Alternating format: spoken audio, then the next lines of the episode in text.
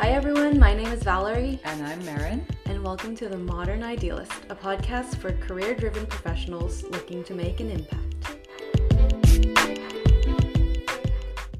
On this episode, we bring on a guest, Eivind Fliflet. He is a friend and is currently the head of environmental initiatives at the Norwegian Sovereign Wealth Fund. It is a highly regarded and influential organization. As it stands today, it is the largest sovereign wealth fund in the world. This sovereign wealth fund has gained its respect globally over the decades as its goal as stated on their website, is to ensure responsible and long term management of the revenue from Norwegian oil and gas resources to safeguard and benefit its people. Today, the fund continues their growth with long term visions, and we'll get to hear a little bit more about that from Eivind from the environmental perspective. Furthermore, we sit down with him to talk about our similar experience of reaching disillusionment from working within corporate strategy and sustainability. So, first off, our podcast is all about impact career trade offs. We love that word, trade offs. It's about how one finds growth along the way, and more importantly, the narratives we tell ourselves to navigate that space or those spaces. So, of course, I mean, it looks very different depending on your goals. Uh, recently, Valerie and I have been thinking more about, you know, the different life stages. A lot of our friends are establishing young families. We're all setting the foundational grounds of our professional lives, our financial lives. And one of the things that we've talked about on the podcast is we promise to bring on different perspectives. You know, some of our listeners are in the non for profit change making space, while others are in commercially driven change making spaces too. I would say that we find ourselves deep in the commercially driven aspect of change making, and we believe in the power of that when it comes to impact and sustainability. Eivind is very competent on both aspects to speak just to that and he's one of my most reflected friends I know.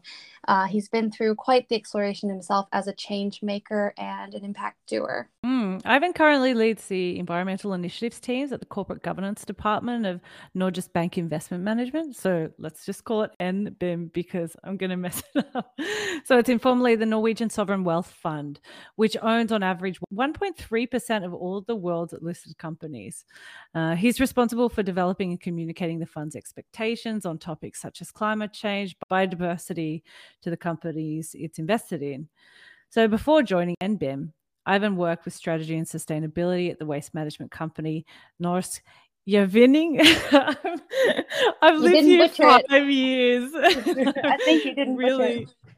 I really need to practice my Norwegian. Sorry, Eivind. Um, and he was also a consultant uh, for McKinsey and Co. He holds a double master's degree in finance and sustainable development from HEC Paris and the Norwegian School of Economics. And he's based here in Oslo with us. Welcome, Eivind. What a treat it is to have you on. Uh, just a personal note to our listeners uh, on your current life status. You are currently on paternity leave, right? How has that been? Thanks very much for having me on, um, Valerie. It's quite a treat also for me to join. I'm um, very excited about this conversation. So, yes, I am on parental leave. I've been that for a couple of months, and it's very, very nice. It's very busy, and much more busy than I expected, but it's a different kind of busy than what I'm used to at work. But uh, it really is a joy to be able to spend quite a amount of time with my little daughter.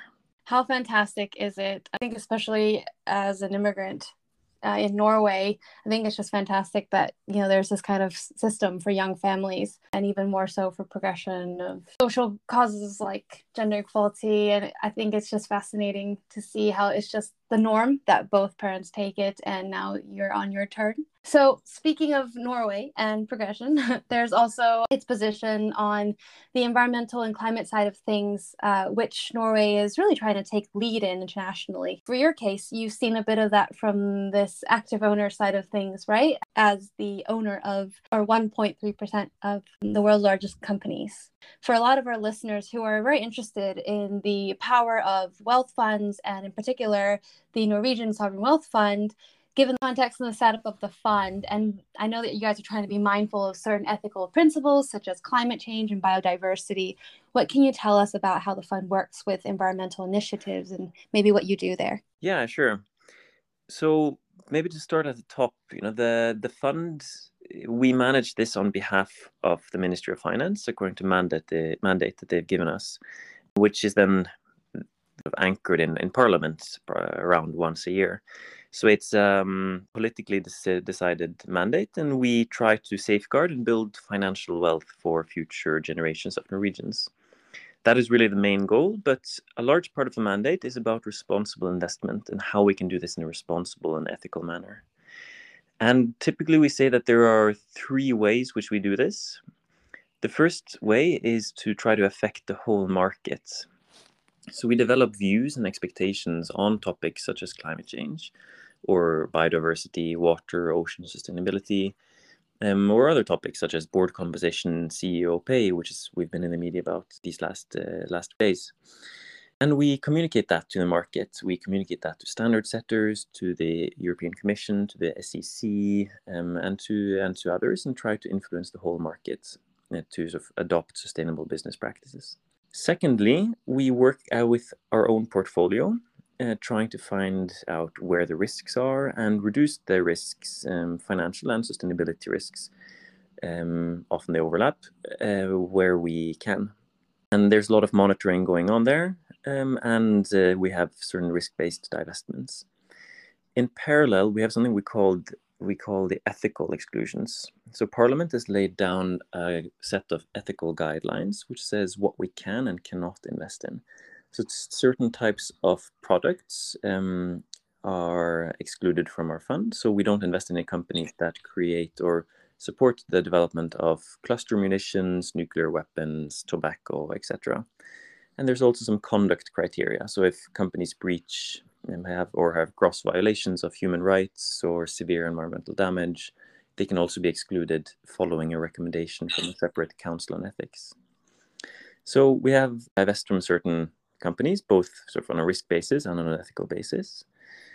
And then our third leg is how we work with individual companies. So mm. our portfolio managers take make their own investment decisions, also taking into account the sustainability risks. And then we have what we do as well, which is the dialogue with the companies, right? We talk to companies. We have around 3,000 company meetings every year. We talk about ESG topics in 50, 60% of those meetings. And then we communicate what we expect of the, these companies, right? So we have access to and meet with the leadership of the world's largest companies and communicate what we think are relevant principles these are expectations. They're starting point for a dialogue. It's not that everybody agrees with us, and we respect that. We are a minority shareholder, but it really is one of the main things that that uh, one of the ways that we can influence uh, these companies.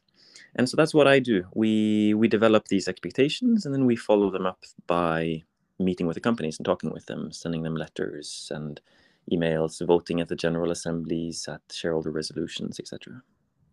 Where's your day to day in all of this, or before your paternity?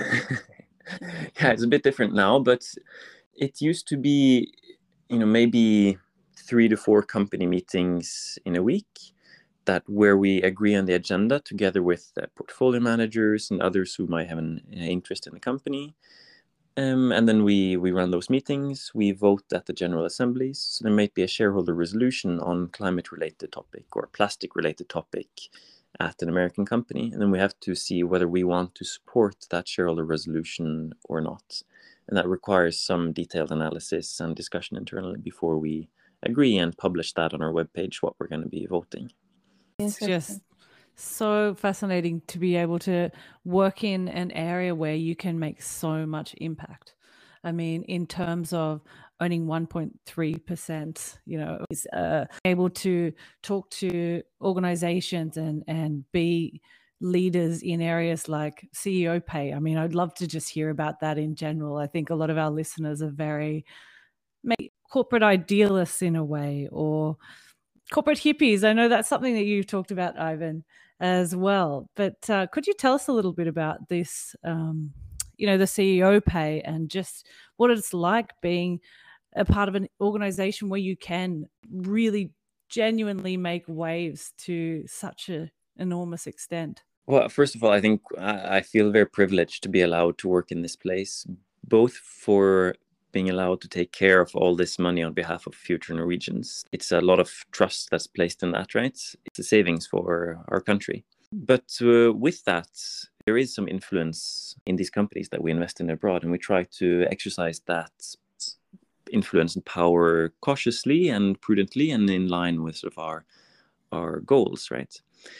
And it requires a lot of thinking and discussing and good principles to be able to you know stand firm with these companies over time. You know we're long-term investors we, for decades and we want to have good relations with them as well.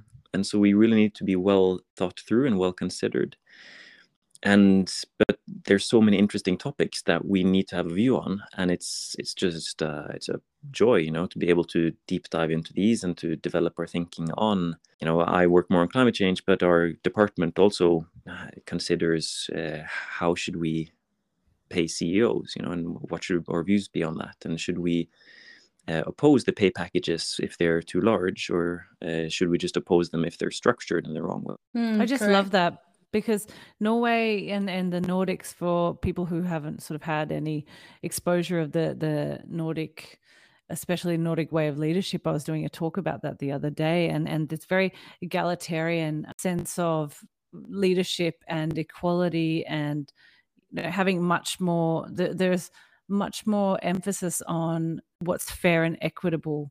And that's something that I think is very different to the US and and Australia. I know this is kind of segueing, but you know we have this expectation if you're at the very top of a big, especially corporate organization, that you get paid these enormous packages, while the people at the bottom, you know, they basically need to take on another job in order to, you know, have a certain quality of life. And that's one of the things that I really love about you know this nordic style of of business that there is a more fair and equitable spread. So just to interject we we are um, of course aware that we're investing abroad in countries that have a different model than than perhaps the norwegian uh, model of um, ceo pay. And so we face situations which we wouldn't face in norway. But we're quite uh, quite cautious about not exporting norwegian values. That's not what we're there to do either right we are to be a financial investor and, and make money, but also to make sure that there is some minimum level of responsible business conduct and uh, to retain corporate greed or not retain but restrict corporate greed uh, if we can. Mm, very interesting. I understand these are big considerations and you know in a lot of countries that i think we have listeners uh, tuning in from from Europe, US, Australia, and some from South America. Actually, we have quite a base there. And you see that these are really big considerations for people and their values and um, the way that it's showing up these days from you know pragmatic practices to some taking it to the streets it's really showing up in different ways and so i think the the backstory and the mindfulness of the fund on this stance uh, to be socially responsible is a very interesting perspective for a lot of our listeners. But I just want to move on to um, another aspect or a real treat of today. You know, we really want to get to know you, Eivind, because you got here or to your position through sort of a winding road of different jobs and different roles and you got to know yourself better I, I understand in this journey i mean can you tell us a little bit about how look that journey was for you and how did you stumble or planned to get into this field of sustainability impact climate work? Yeah it's an interesting question. I think when we look back or whenever you write a job application you always make it look like a straight line right? You create this beautiful narrative of a straight line that this is always how it's meant to be. But it's it's always a bit by chance and a bit by choice right? There's so many things in life. So I got into this by chance. I was uh, in a French club at my school, and we traveled to Paris, and we visited some companies and schools. And we, when we came to HEC Paris, which was then or maybe still is the best business school in Europe, they told us about this double degree program where you could learn about sustainability at uh, in Paris, and then you know do my finance um, specialization in Norway. And I convinced myself that that was exactly what I had been wanting to do all along um, and um, you know I've always been a empathetic person. I choose to believe, right? But uh, maybe I, you know, I don't know to what extent I had actually thought of this before I heard about this opportunity. But I convinced myself and the people who admitted me to the course. So I guess that was it was convincing enough. And I found it really, really inter- interesting. And you know, one year at a campus outside of Paris, learning about sustainable business models and um, sustainable design, the geopolitics of oil, and, and all these very interesting topics. And then when I went into consulting at McKinsey after that, I had this in the back of my mind and tried to get close to projects that touched on these topics and these issues, right? It's not always easy as a young consultant to de- define that in uh, the way that you want, right? The, the projects are what they are. You're not the one who decides what comes up. and um, um, there was a lot of other things I did as well, but I, I managed to do a couple of very interesting sustainability projects uh, during my time at McKinsey.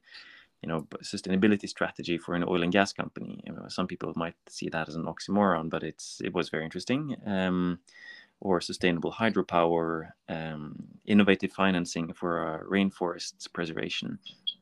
Lots of, of tastes of many small, cool sustainability projects. But um, you know, the consulting life is, uh, for me at least, it was enough with a couple of years. Um, I wanted to have a, a, slightly normal life as well. And uh, when my wife moved here to Norway, we, um, or I, uh, found out it was time to to move on, and there was this great opportunity in a company that was designed for sustainability, which was this waste management company. And I had the opportunity to join their strategy and their sustainability department, given that for this company strategy was sustainability and sustainability was strategy. They it was just one department.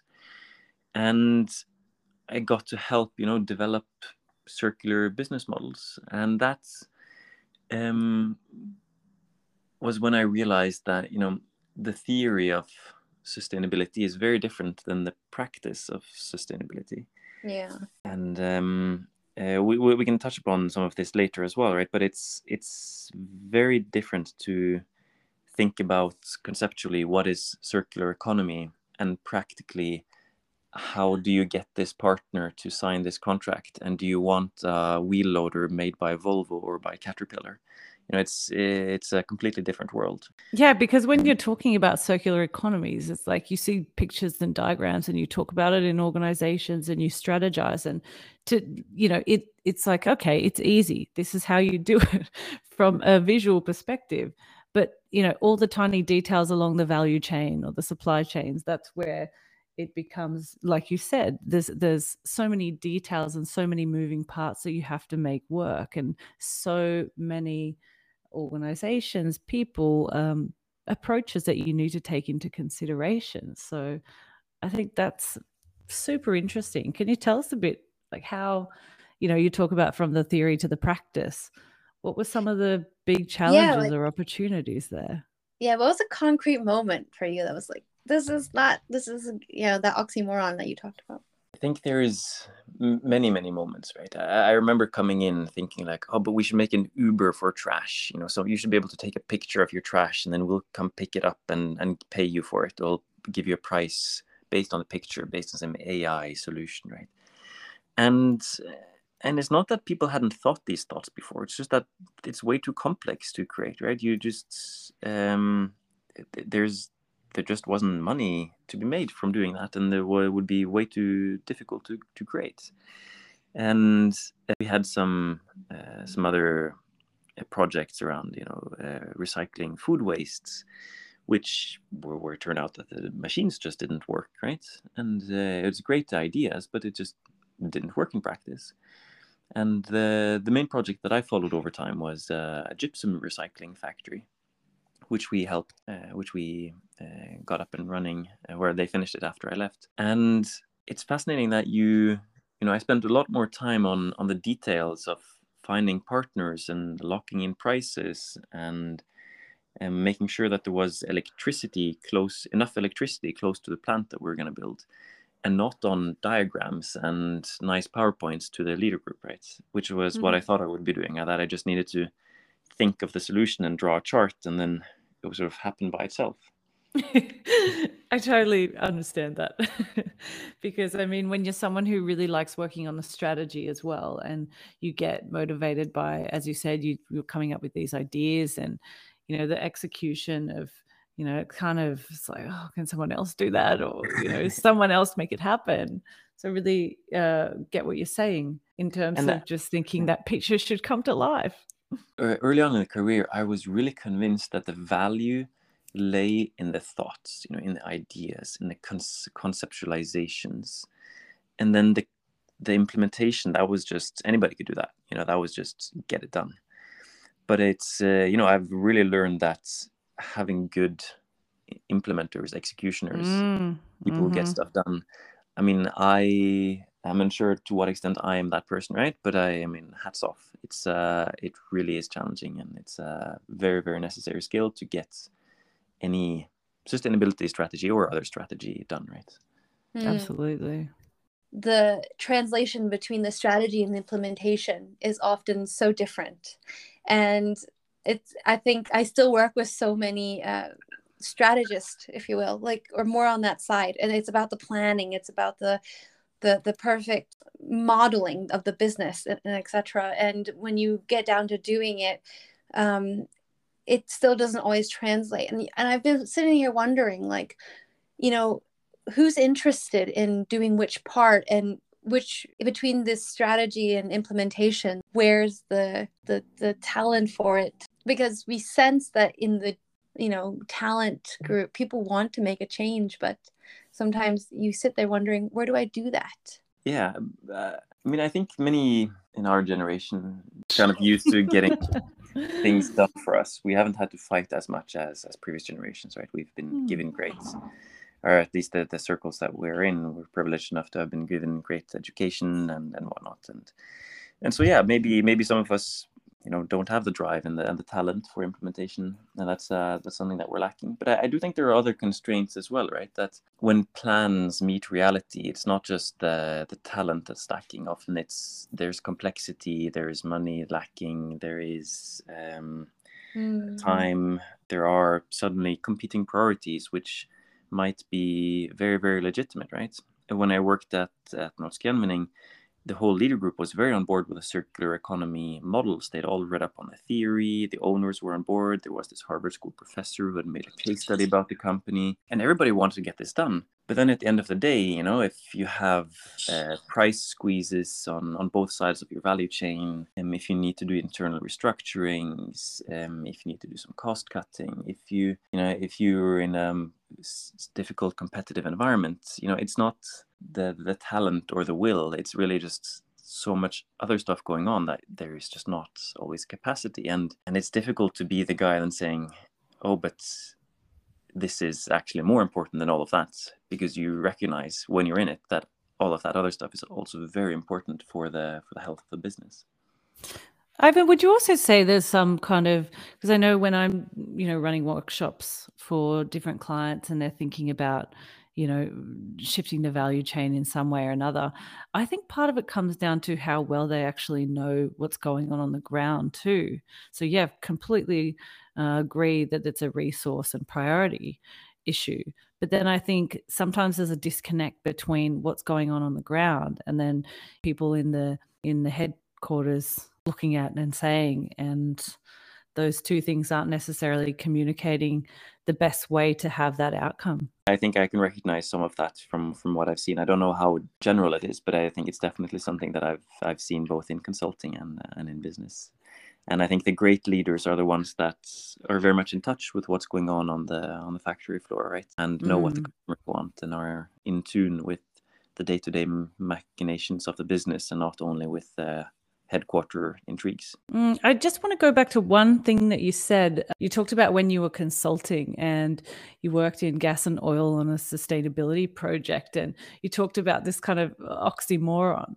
And I think that's something, you know, Valerie and I had um, one of our podcasts was we did these kind of dating cards and we asked each other questions. And one of them was like, Would you get paid over 200,000 US dollars to work in you know some big oil company and you know we were talking about this kind of would you compromise your values in one way to get money to do something impactful on the other side? So we're talking about these oxymorons. And i think even you know a lot of people they mightn't even be in something that's not so impactful but they feel that oxymoron. How was that for you? Because you said you made the shift after a couple of years so what was it like working on projects like that? Did you struggle with that you know trying to do good and having these constraints in certain in this context? What was it like?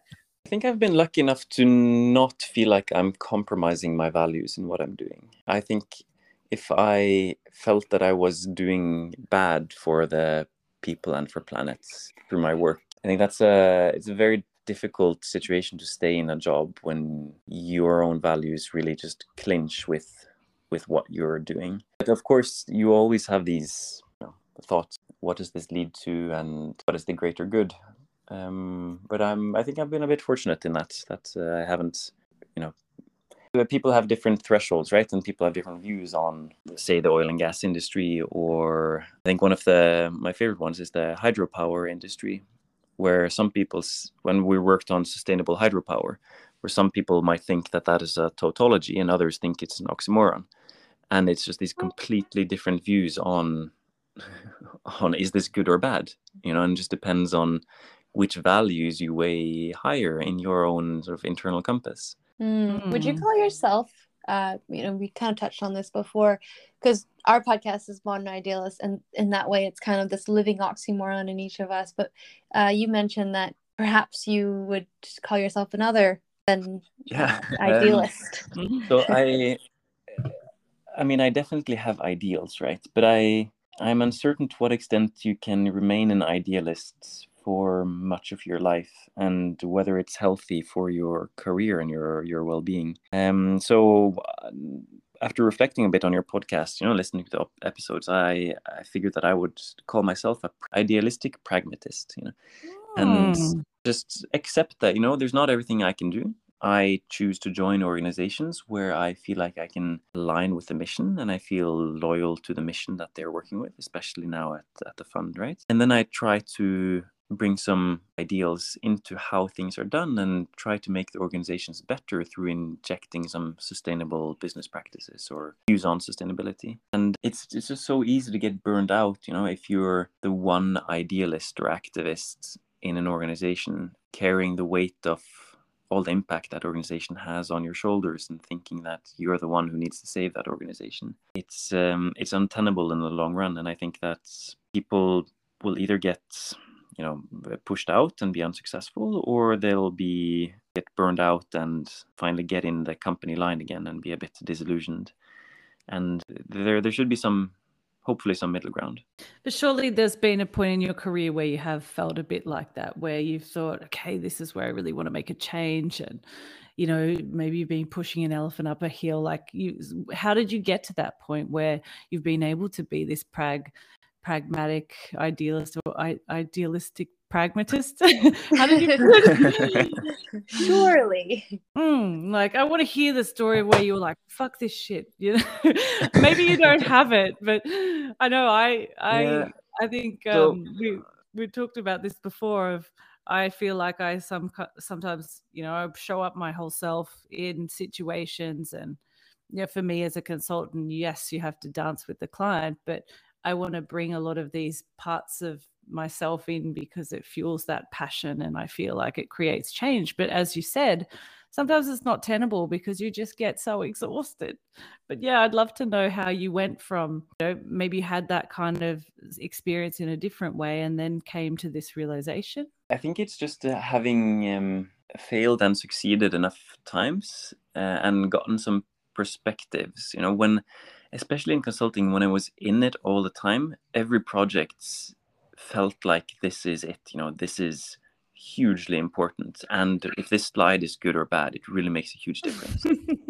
Right? But I, I, think i have started to find uh, some some comfort in my own insignificance that generally for most of us we we do have an impact of course we do we can make a difference but it's uh, there's always a day tomorrow and we we need to have the energy to fight another fight and if you let that elephant that you've pushed up the hill roll over you once it gets pushed down then you're squished i suppose mm.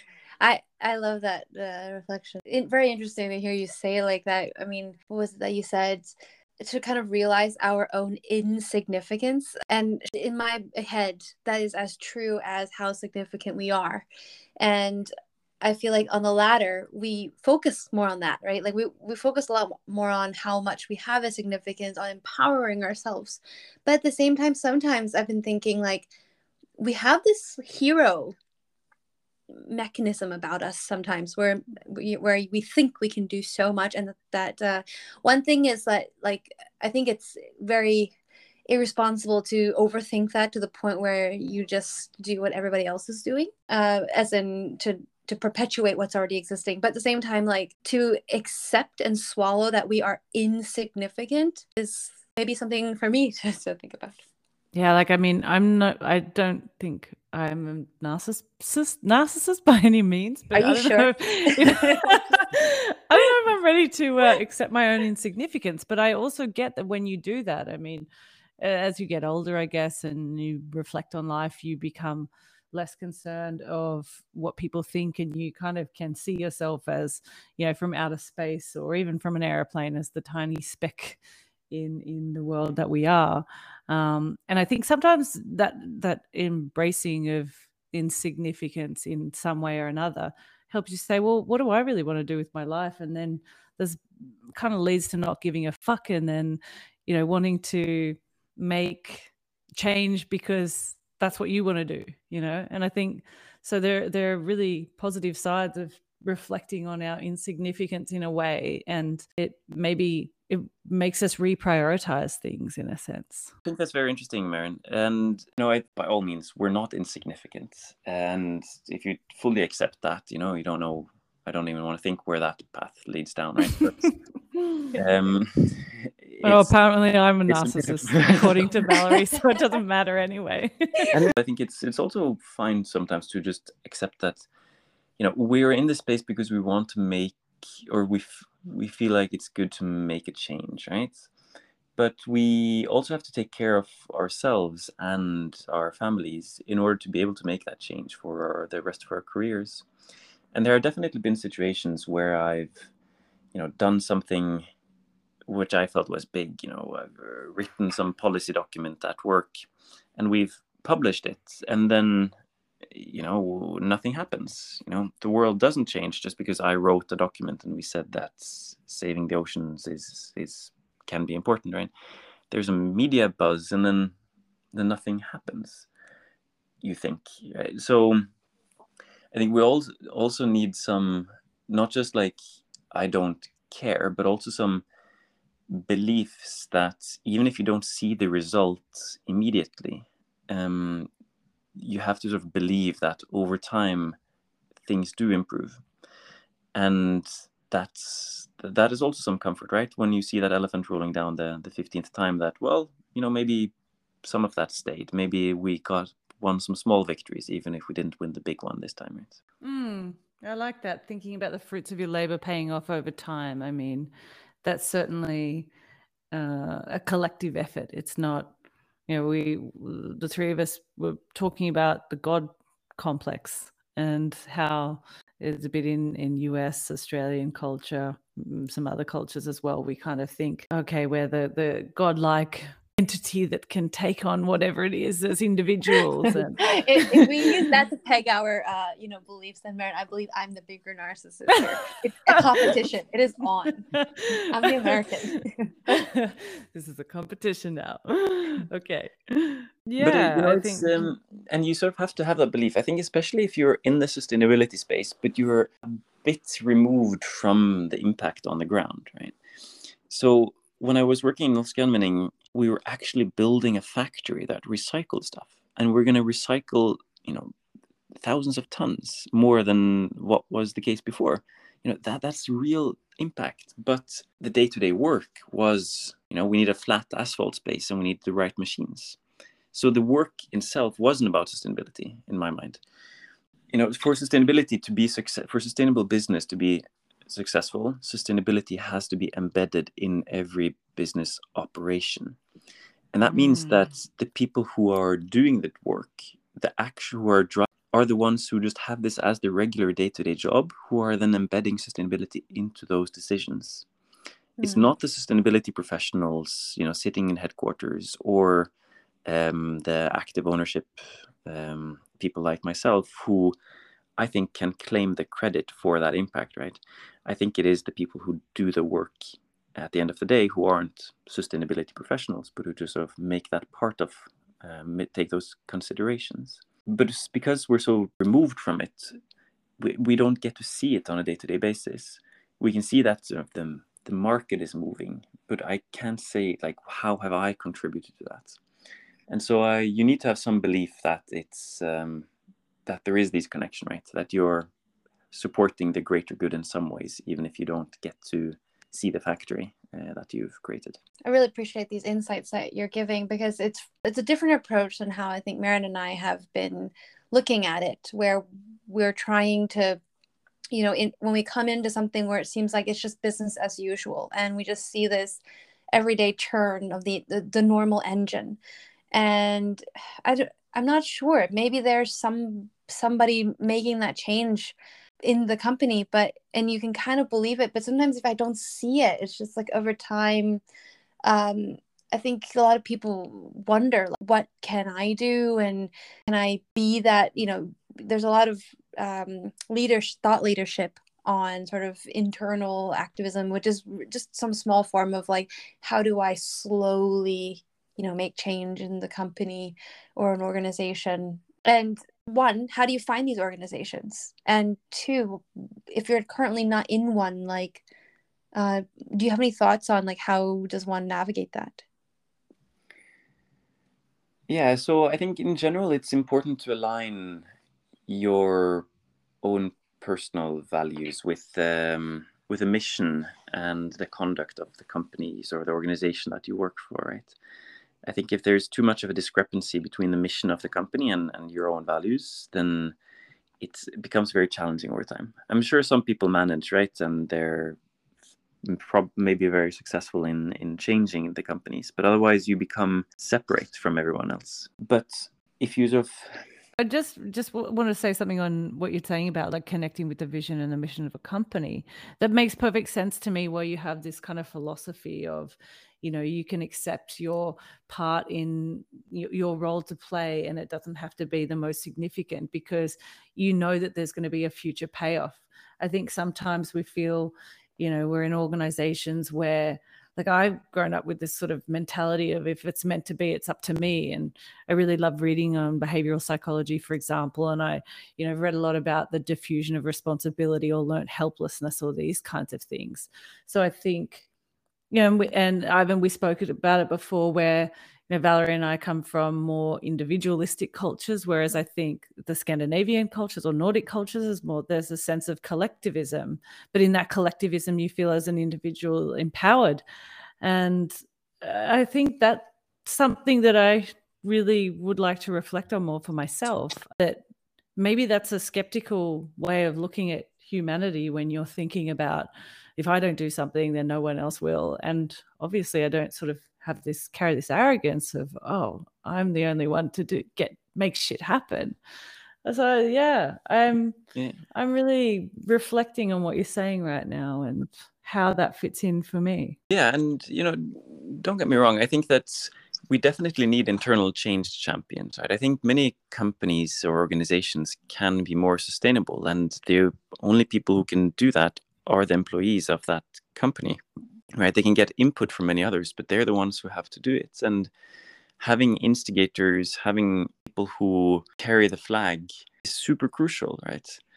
Uh, it can be tiring to be a flag bearer for for very long but it's if you have the energy mm. i think for me the key point is to not sort of look for organizations that you can use to achieve your own values right mm. i think there are some hmm. people who perhaps want to to save the climate or you know work for indigenous uh, people's rights but if you're just trying to go counter the interest of the organization because you have your own beliefs then um, it might be tenable for a while and it, you might you know start some things but it's uh it's a very lonely very lonely road yeah, mm. I think that's what comes down to. It's, it seems hard to say that there's no way around that because there, certainly there is, but it certainly is a very lonely road, as you say, and sometimes heavier load to take on uh, than you can imagine. And it comes back to this pushing the elephant up the mountain, I suppose. Yeah, and you know, if if everybody agrees that that elephant needs to be on top of the mountain and the leader group is there on top waiting for you, then you know it's it's great. But if they're all trying to push it down and you're trying to push it up, it's uh yeah. Few people in history have done it. very few people. Mm-hmm. so I don't know if this anecdote is working very well, but I think we. No, I love the anecdote. I really like this. I'm just like imagining being crushed by an elephant. That's uh, that'll like, be our nightmares know. tonight. like tusks chasing me.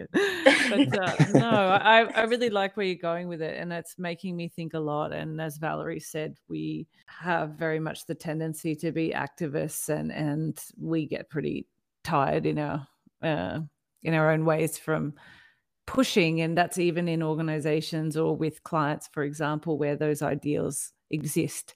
And I think for a lot of our listeners, having that balance trying to find your equilibrium. That's what the whole being a modern idealist or pragmatic idealist is about. It's finding the equilibrium, and everyone has a different journey, right? And a different context where they find that, uh, whether it's a middle ground or a narrative that makes sense to them, like you spoke about before, Eivind. That's a big part of the journey of really genuinely wanting to make an impact, but figuring out where, not where the limit is, but where it makes sense in your own life and with your own well being and livelihood in mind. Yeah. So, for all the change makers out there, you know, varying degrees, um, whether you're more on the system intervention, like you're working inside the system, um, or you're kind of coming from the outside and want to be more of an activist.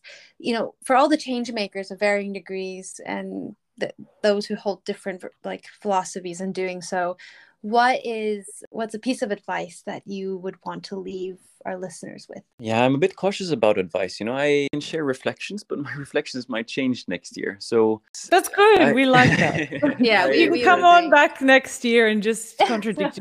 we totally embrace that. I'll, I'll look forward to that. Actually, it really is important to find your community. I think when I started out on the sustainability path, it was not very well trod and having somebody to discuss with um, can be very very good especially if you're sort of a lone lone star inside of a company trying to to drive change then finding somebody you know outside the company to spar with on uh, how do you do this effectively where do the limits go and somebody internally and a mentor who can um, give you energy, but also tell you like what should you stay away from and what is it not useful that you spend all your time trying to change. I think that's hmm. very sound reflections.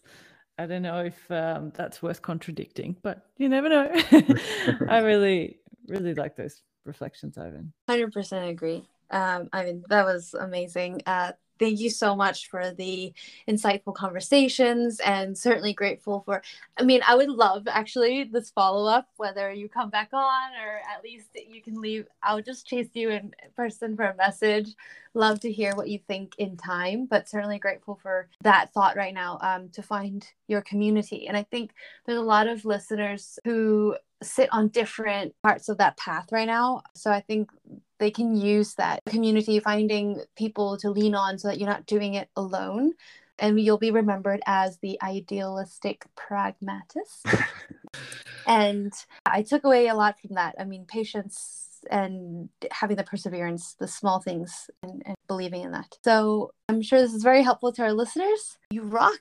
And until next time thanks very much for having me on. If you've enjoyed our podcast so far, do leave us a rating or a review wherever you get your podcast.